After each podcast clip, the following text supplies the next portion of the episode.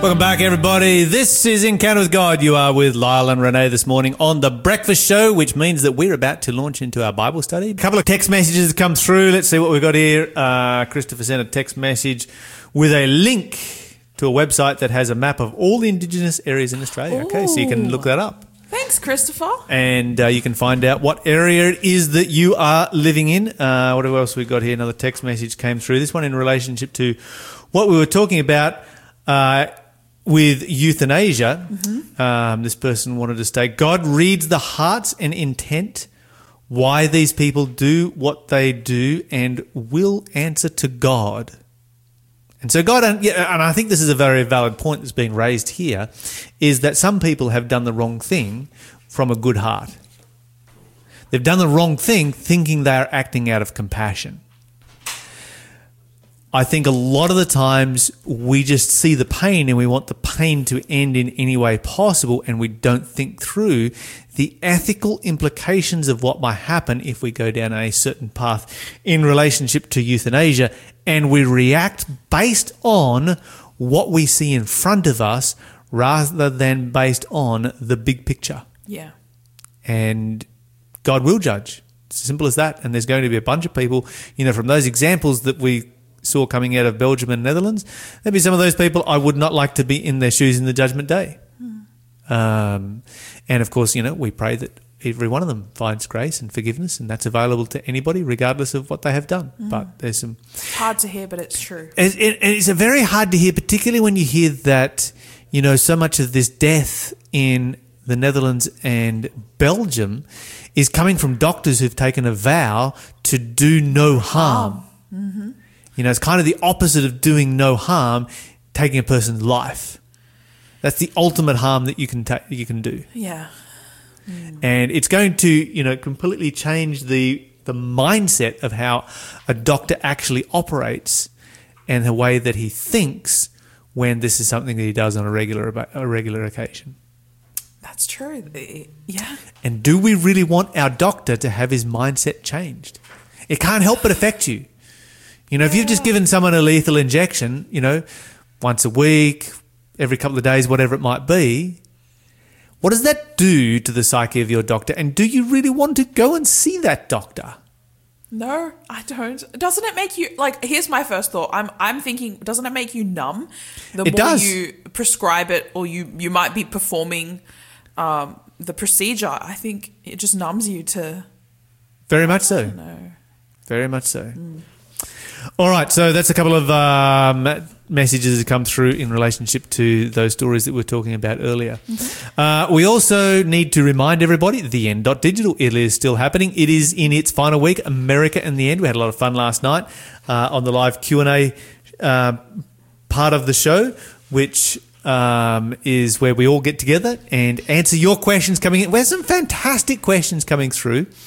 Uh, we've even had some questions come through from listeners who have been listening to the End Digital America and the End here on Faith FM, and that is because immediately after the breakfast show this morning, if you missed last night's show or the simulcast on Faith FM, you can pick it up straight after the show today. Amazing. Yes, it is indeed. It's a really, really, uh, it's a great presentation. And Sharissa Tarosian did this particular presentation. Just sensational. Just absolutely sensational. All right. Where are we up to? Bible study time. First Chronicles chapter 16. Let's go to First Chronicles chapter 16 and let's get a bit of background to the story of what is going on here. David, of course, King David wanted to build a temple for uh, the Ark of the Covenant and for the worship of God. The Ark of the Covenant was actually stolen at one stage by the Philistines. They ended up giving it back because, um, It's a funny story. yeah, it is a kind of funny story. The Ark of the Covenant started attacking their gods and tearing their gods apart, and they weren't happy about it, and hitting them with plagues, and they weren't happy about that either. So they're like, "No, let's get this thing out of here. Let's not destroy it. Let's not touch it. Let's just get it, it out of here. Give it back. Give it back. Send it back where it came from." It wasn't, of course, the Ark of the Covenant was doing that. It was the power of God that was doing that. We do have a correct answer, by the way, for bragging rights. Awesome. Yes. So we've got one, one correct answer for bragging rights so far. Let's see if you can figure out the answer to the clue. Who was it who took hold of the horns of the, altar. in order to try and spare his life? Unsuccessfully, by the way. Who was that? If you know the answer, you can call us right now on 1 800 324 843. All right. Okay, so David wants to build this temple. God says, No, you can't build the temple. You're a man of blood. You're a warrior. Your son can build the temple, but not you. And so uh, the ark, you know, through a bit of a process, comes back to the land of Israel. And our story picks up where David has found a place to actually keep it until the temple is constructed. Let's read First Chronicles chapter 16, and why don't we start in verse 1? Okay. So they brought the ark of, the, of God and placed it inside the special tent David had prepared for it. And they presented burnt offerings and peace offerings to God. When he had finished his sacrifices, David blessed the people in the name of the Lord. Then he gave every man and woman in all Israel a loaf of bread, a cake of dates, and a cake of raisins. David appointed the following Levites to lead the people in worship before the ark of the Lord, to invoke his blessings, to give thanks, and to praise the Lord, the God of Israel. Actually, let's stop there for a moment. Read for me verse 3 again. Mm-hmm. He gave to every man and woman in all of Israel a loaf of bread, a cake of dates, and a cake of raisins. I like your translation better. What does yours say? He dealt to every one of Israel, both man and woman, to everyone a loaf of bread and a good piece of flesh Oh. and a flagon of wine. What? That's very, very different right there. Um, and I think I'm going to be interested to actually go back and do some research and to understand why the NLT changes that from a flagon of wine to a cake of raisins. they do have a little star thing Right. that they have, and then they yes. have they An say explanation for us? yes, and they say or a portion of meat. The meaning in Hebrew is uncertain. Okay. And do we have a star by the. Any other stars there? No, that's the only That's star. the only. Okay, so. Uh, all right, so what's been translated here as a good piece of flesh is a good piece of food. In the Hebrew, it's a good piece of food. It could be flesh, it could be, you know, some other kind of food. Um, but, you know, when you read in, in, in the Bible about a flagon of wine, it's like, oh, you know, he's wanted everybody to get drunk. That's sort of like the natural thing that we think of today when we think of a flagon of wine.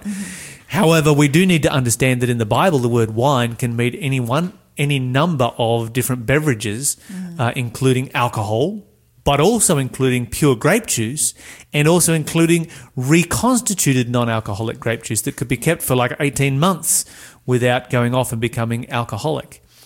And of course, with the service of the sanctuary, alcohol was never allowed, specifically never allowed to be used because there was to be no fermentation that was used at any particular point because fermentation was a symbol of sin. You're listening to the Breakfast Show podcast on Faith FM. Positively different. So context is always important. When you're dealing with the context of the sanctuary, you know that it's never going to be alcoholic because there was no fermentation that was used. This was the reason why when they made bread in the context of the service of the sanctuary, it had no yeast in it because yeast works through a fermentation process to create a rising agent. And so the bread was made flat. And so, regardless of whether it was bread or regardless of whether it was grape juice, there was no fermentation that was uh, allowed because it symbolized sin. And of course, this was a symbol of, and of course, unless it was poured out on the ground. Uh, you could take alcohol and pour it out on the ground to show that your sin was being, you know, poured out on the ground, being gotten rid of, going going away. Um, yeah, interesting. A very, very different translation that you've got right there. uh, good to have a partial explanation, but uh, I guess I'd be very interested to now find out. I can understand the good piece of flesh that my translation talks about. But mine says raisins, which I yes, can see a, a, loose link. dried grapes. Yes. dried grapes. Yeah. The connection could be in uh, the reconstituted wine because the reconstituted wine would be made from Uh, basically, you take your grapes and you boil them down to a jelly like substance called dibbus, and you would mix that with water to turn it back to grape juice. And so maybe this was, uh, and, and that was of that was translated as being uh, wine in the Bible. So dibbus, which is you know that reconstituted um, beverage, is translated in the Bible as simply being wine. Now, in the context of this one, let's think about this for a moment. This is just sort of putting together. I'd love to hear what your thoughts are as a listener. Uh, so send your messages through 1 800 324 843 or text us on 0491 064 669. In the context of this, if he's going to give it to all Israel, mm-hmm. and he can't give them alcohol because it's in the context of the sanctuary and it's against what the Bible says anyway. So we know that it's not going to be alcohol. But it also would not be able to be fresh grape juice. Because how do you produce enough fre- fresh grape juice on one day? Because fre- fresh grape juice is not going to last much past a day. Yeah. So it can't be fresh grape juice. This is reconstituted, which what which is why it makes sense that it is translated as raisins. Ah, yeah. Because if you take raisins, then you can you know and or um, boiled down grapes would be another way of looking at it. Similar to raisins, similar concept, then it becomes reconstitute reconstitutable grape juice. I don't know whether that's a word or not. Use it anyway. Yeah, could be very possible if it, like, especially if, yeah, to every man and woman in all of Israel, he gave those. Yeah, three you're not going to be able to do that with fresh grape juice. Yes, And you can't do it with alcohol. Hmm. The, the sanctuary service specifically forbids that. it's a solid meal: bread, meat, and And grape juice. and grape juice. Yeah.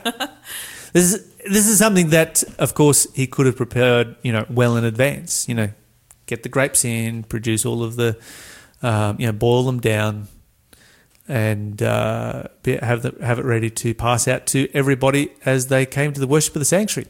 Okay, let's read verse 4 and 4, 5 and 6 now. David appointed the following Levites to lead the people in worship before the ark of the Lord, to invoke his blessings, to give thanks, and to praise the Lord, the God of Israel. Asaph, the leader of this group, sounded the cymbals. Second to him was Zechariah, followed by Jael, uh, Shemaiah. Ooh, that's a long word name. Uh, and Ah, then a bunch yes. of names. they played the harps and Jehiel, lyres. Matthiai, Ma- Matthi, Matthi- Ma- Matt, Mattithiah, Eliab, Benani, Obed-Edom, Jael again, and Asaph. Oh, and then you've got Jahaziel. He's coming up. Jahaziel is coming up. Okay, where did you get up to? Sorry, keep reading. I butted no, no, no. Um, and verse six: the priests Benaniah and Jahaziel played the trumpets regularly before the ark of God's covenant. Oh, keep going, keep going. Read uh, verse 7 as well. On the day, David gave Asaph and his fellow Levites this song of thanksgiving to the Lord. Okay, so this is a um, a great day of celebration and Thanksgiving. What's interesting here is that it focuses on music. Yeah, it does. There was a, there's a tremendous focus in the Bible and in the worship of the sanctuary on music, and so when you wo- work your way down through this, um, he's appointed these these Levites to minister, but they are not just teachers of the Word of God. This is actually the first professional musical group ever recorded in history. These people are paid to be musicians, and Asaph is paid to lead them. And the Bible talks about the uh, various um, instruments that they had psalteries, harps, cymbals. Asaph played the cymbals. Trumpets, Yes, trumpets. lyres. Okay, so now what's interesting about Asaph is that he wasn't just a Levite, he was also a musician. And he wasn't just a musician, he was also a prophet of God. Now, here's what's interesting. When you read through the Psalms, you're going to find a bunch of Psalms from David. You're going to find a small selection from Solomon. and you're going to find a reasonable selection of psalms from Asaph. Asaph is one of the authors of the Bible,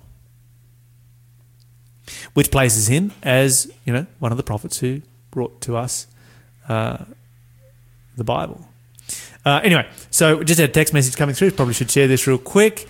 Um, somebody wanted to text in to say, "I'm so disappointed. The American end is coming to an end." Oh, It's our last one tonight. Where did it go so fast? It's been a real eye eye opener. I understand that 33,000 people have viewed the presentations. Those stats are pretty old. That was last week. Okay. Well, could be. And those stats change very, very rapidly. yeah. Um, so praise God for 33,000 people last week who watched it. Uh, oops, what happened here? Where did my text message go? Uh, 33,000 people have viewed the presentation. The good thing is that we will be able to watch them again on YouTube. I recommend for all to tell their families and their friends they need to know this in these last days. My thanks to you, Sharissa, Justin, and Matt. Wow. That's a nice text message right there We have a- it's good to hear from people who are actually listening to the end dot digital and being blessed by it, uh, because that's a that's a great recommendation. So yeah, it's probably over forty thousand people now. Yeah. It's a popular pro, and we brought. Well, this is one of the reasons why we brought, we brought it back a second time, Yes. uh, because we did the end dot digital back earlier in the year. When was it? Back in July or something or other. I can't remember exactly now.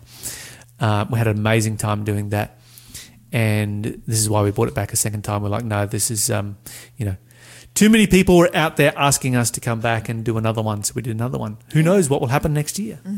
If the demand is there, we will keep going. Well, with these kind of listeners who keep texting in like that, like they're the best promoters. Yeah, and with uh, 30, Encourage. 40,000 people watching the program, Yeah. it definitely makes it worthwhile. Praise God. yeah.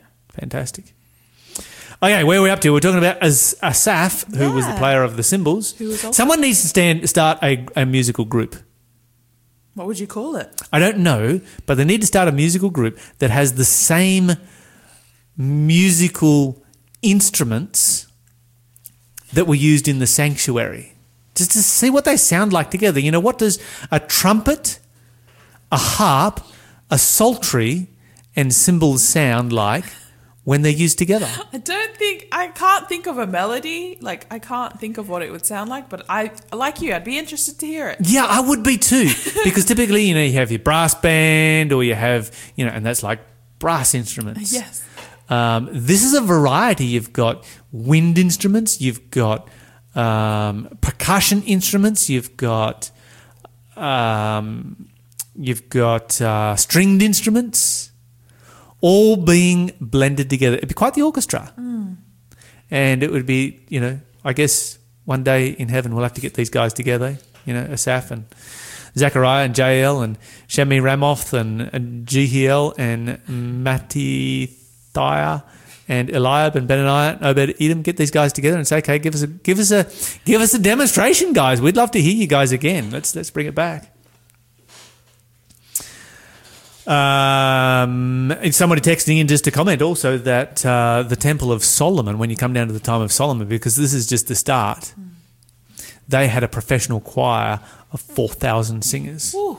Yeah, that would be absolutely spectacular. You're listening to the Breakfast Show podcast on Faith FM. Positively different. Okay, so we're talking about uh, this great celebration that David is having uh, with the Ark of the Covenant finding a home, and the fact that he has started here with a small musical group, which, of course, under Solomon grows to be about 4,000 people. And that would be absolutely amazing to sing. I don't think we've ever had a choir. Has anybody, has anybody in the world ever had a choir in recent times with 4,000 people in it? There's been some big choirs. I've seen like choirs in like the Olympic games or Yeah, that would be the only place where you would come close, I would think. or My wife sang in a large choir at the Opera House one time. I don't know how many people were in that, but I wouldn't think it would be anything even remotely similar to this. I know the Brooklyn Tabernacle Choir has a lot of you know. Let's see if our producer can find what is the biggest choir in existence in the world right now, and we'll compare it with the one that Solomon came up with with 4,000 singers. But it starts here with how many? One, two, three, four, five, six, seven, eight, nine. Has nine. It starts with nine. yeah, just nine. A good good start. All right. Okay. Here we go. uh, let's continue reading on down here. So David writes a psalm specifically for this occasion, a hymn, a song, you might call it, and he gives it to Asaph and to his musical group, and he's like, "Okay, guys, here's the song for today. Go ahead and sing. Let's read it." So it says, Give thanks to the Lord and proclaim his goodness, his greatness. Let the whole world know that what he has done. Sing to him, yes, sing his praises. Tell everyone about his wonderful deeds. Exult in his holy name. Rejoice, you who worship the Lord. Search for the Lord and for his strength. Continually seek him. Remember the wonders he has performed, his miracles and the rulings he has given. You children of his servant Israel, you descendants of Jacob, his chosen ones. He is our, he is the Lord our God. His justice is seen throughout the land. Remember his covenant forever, the commitment he has made to a thousand generations. This is the covenant he made with Abraham and the oath he swore to Isaac. He confirmed it to Jacob as a decree and to the people of Israel as a never ending covenant. I will give you the land of Canaan as your special possession. He said this when you were few in number, a tiny group of strangers in Canaan.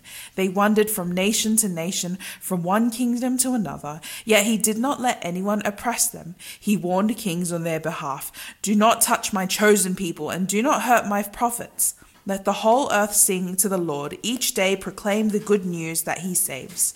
Publish his glorious deeds among the nations. Tell everyone about the amazing things he has done. Great is the Lord. He is most, most worthy of praise. He is to be feared above, above all gods. The gods of other nations are mere idols, but the Lord made the heavens. Honor and majesty surround him. Strength and joy fill his dwelling. O nations of the world, recognize the Lord. Recognize that the Lord is gracious and strong. Give to the Lord the glory he deserves. Bring your offering and come into his presence. Worship the Lord in all his holy splendor. Let all the earth tremble before him. The world stands firm and cannot be shaken. Let the heavens be glad and the earth rejoice. Tell all the nations the Lord reigns. Let the sea and everything in it shout his praise. Let the fields and their crops burst out with joy. Let the trees of the forest rustle with praise, for the Lord is coming to judge the earth. Give thanks to the Lord, for he is good. His faithful love endures forever. Cry out, Save us, O God, our salvation. Gather and rescue us from among the nations, so we can thank your holy name and rejoice and praise you. Praise the Lord, the God of Israel, who lives from everlasting to everlasting. There you go. All right. That's an amazing hymn right there. And we have found that Solomon's choir of 4,000 members has been topped in recent years. Oh. Okay. So, according to the Guinness Book of World Records, uh, in uh, 12th of October 2015, there was a gospel choir uh, put together by members of the Church of God International in the Philippines. They gathered at the Arena Coliseum, Manila, in the Philippines, to sing, and you can see them there on YouTube. They're all dressed in white shirts, black bottoms, white tops, black bottoms. Um, so this is not just uh, any. This is a choir that's in uniform right here. They've got a full orchestra happening, and wait for it. According to the Guinness World Book of Records, there was eight thousand six hundred and eighty-eight people singing. Oh, that's a big practice. You know, I, I tend to think. I tend to think this would be the choir that you could never really appreciate on YouTube. No, you got to hear it in person. You would actually have to hear this in person because on YouTube, I think the voices are probably going to blend a little bit too much and you're going to miss the power of it. Mm. This is a choir where you'd actually have to be there. Somebody else texted through that in 2016, they pulled together a choir of 21,262 in exactly the same place. Same church, same place. In Manila? In Manila, in the Philippines. Now, I don't have that one coming up on uh, Guinness World Records at the moment, and I'm not sure why, but um, this one shows 22nd of May 2016 mm. with, uh, and if that did happen, then that's super impressive. yeah, that yeah. is really quite amazing. I, you know, that would be something. That would be something worth travelling to hear. Mm. The problem is, I think to hear the choir, Is there any other room in the, is there room in the stadium for the and the spectators? choir? Is there room for anyone else? I don't think so.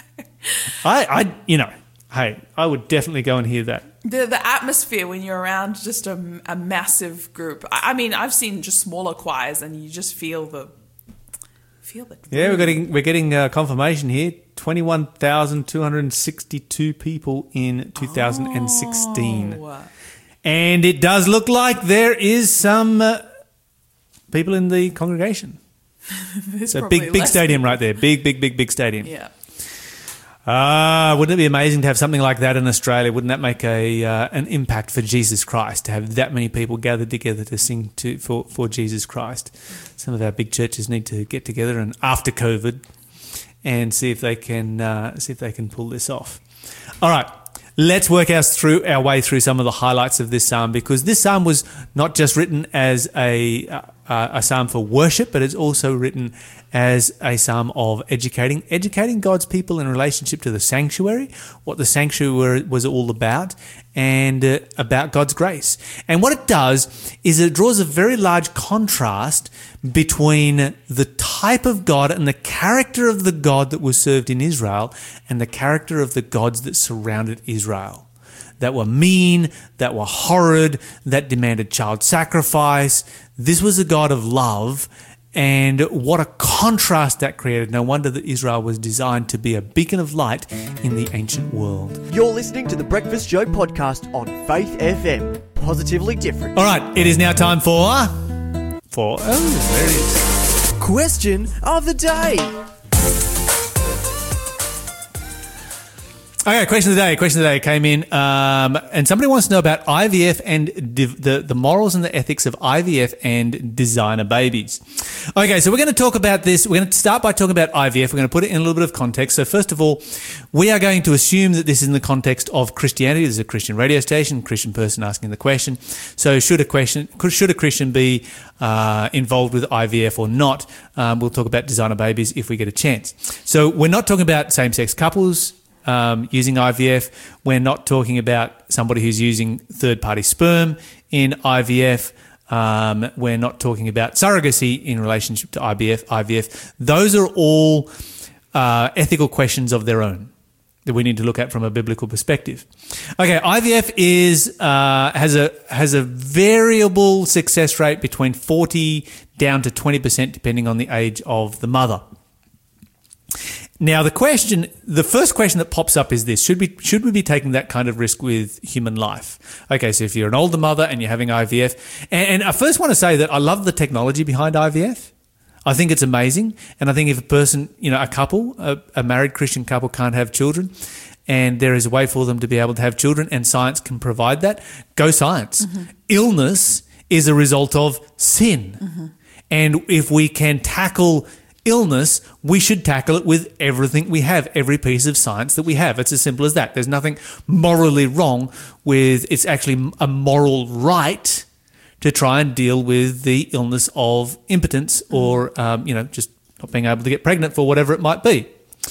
Okay, but here's some considerations that you need to look at from a uh, moral perspective. Um, and that is okay, what constitutes a person? Now, in ancient Israel, a person was a person from the point of conception, and the Bible says that a person is a person from the point of conception because from the point of conception they can be filled with the Holy Spirit. John the Baptist, the Bible says, was filled with the Holy Spirit from the womb. Yeah, I I didn't know that. Okay, so then that raises another interesting question because in the process of IVF, um, what happens with the embryos that are created and then discarded? Okay. What do you what do you what do you actually do with those embryos? Hmm. See, this is where it becomes a little bit more interesting. Yeah. Um, now, of course, there are some churches out there who would say, no, we don't support IVF because parents should just leave this up to God's will. And if it's God's will for them to have children, they will have children. If it's not, it's not. Well, it's also God's will for us as human beings to get out there and to involve ourselves in science Yeah. and to learn really, really cool ways of solving the problems that sin has brought to our world. And so I don't think that that is an appropriate answer to the problem. Uh, but one thing that you do need to take into consideration is the embryos that are created. And I do notice in uh, the United States, of course, they have a embryo adoption program, which is, you know, I guess another interesting take on it, where you can adopt an embryo uh, that has already been created through an IVF program. I like that. Yeah, it's kind of nice, isn't I it? like you know, if you're unable to have children yourself and it's just not working out for you, adopt an embryo and you can have a natural birth that way. Yeah. It uh, so many things we could talk about. They did want to ask about designer babies. I have two designer babies. They were both designed by God. Amen. And I would like to leave it that way. Yeah. Um, I don't think that we as human beings should be going around and messing with that. Yeah. Uh, because you know, then we're simply going to be, you know, getting back to the old Adolf Hitler thing. Let's go and build ourselves a super race. Yeah. That's out of our scope. That's that's not something that Yes. we need No. to concern ourselves with. Yeah. Let's have designer babies designed by God. Thanks for being a part of the Faith FM family. Join our community on Facebook or get in touch at 1 800 Faith FM.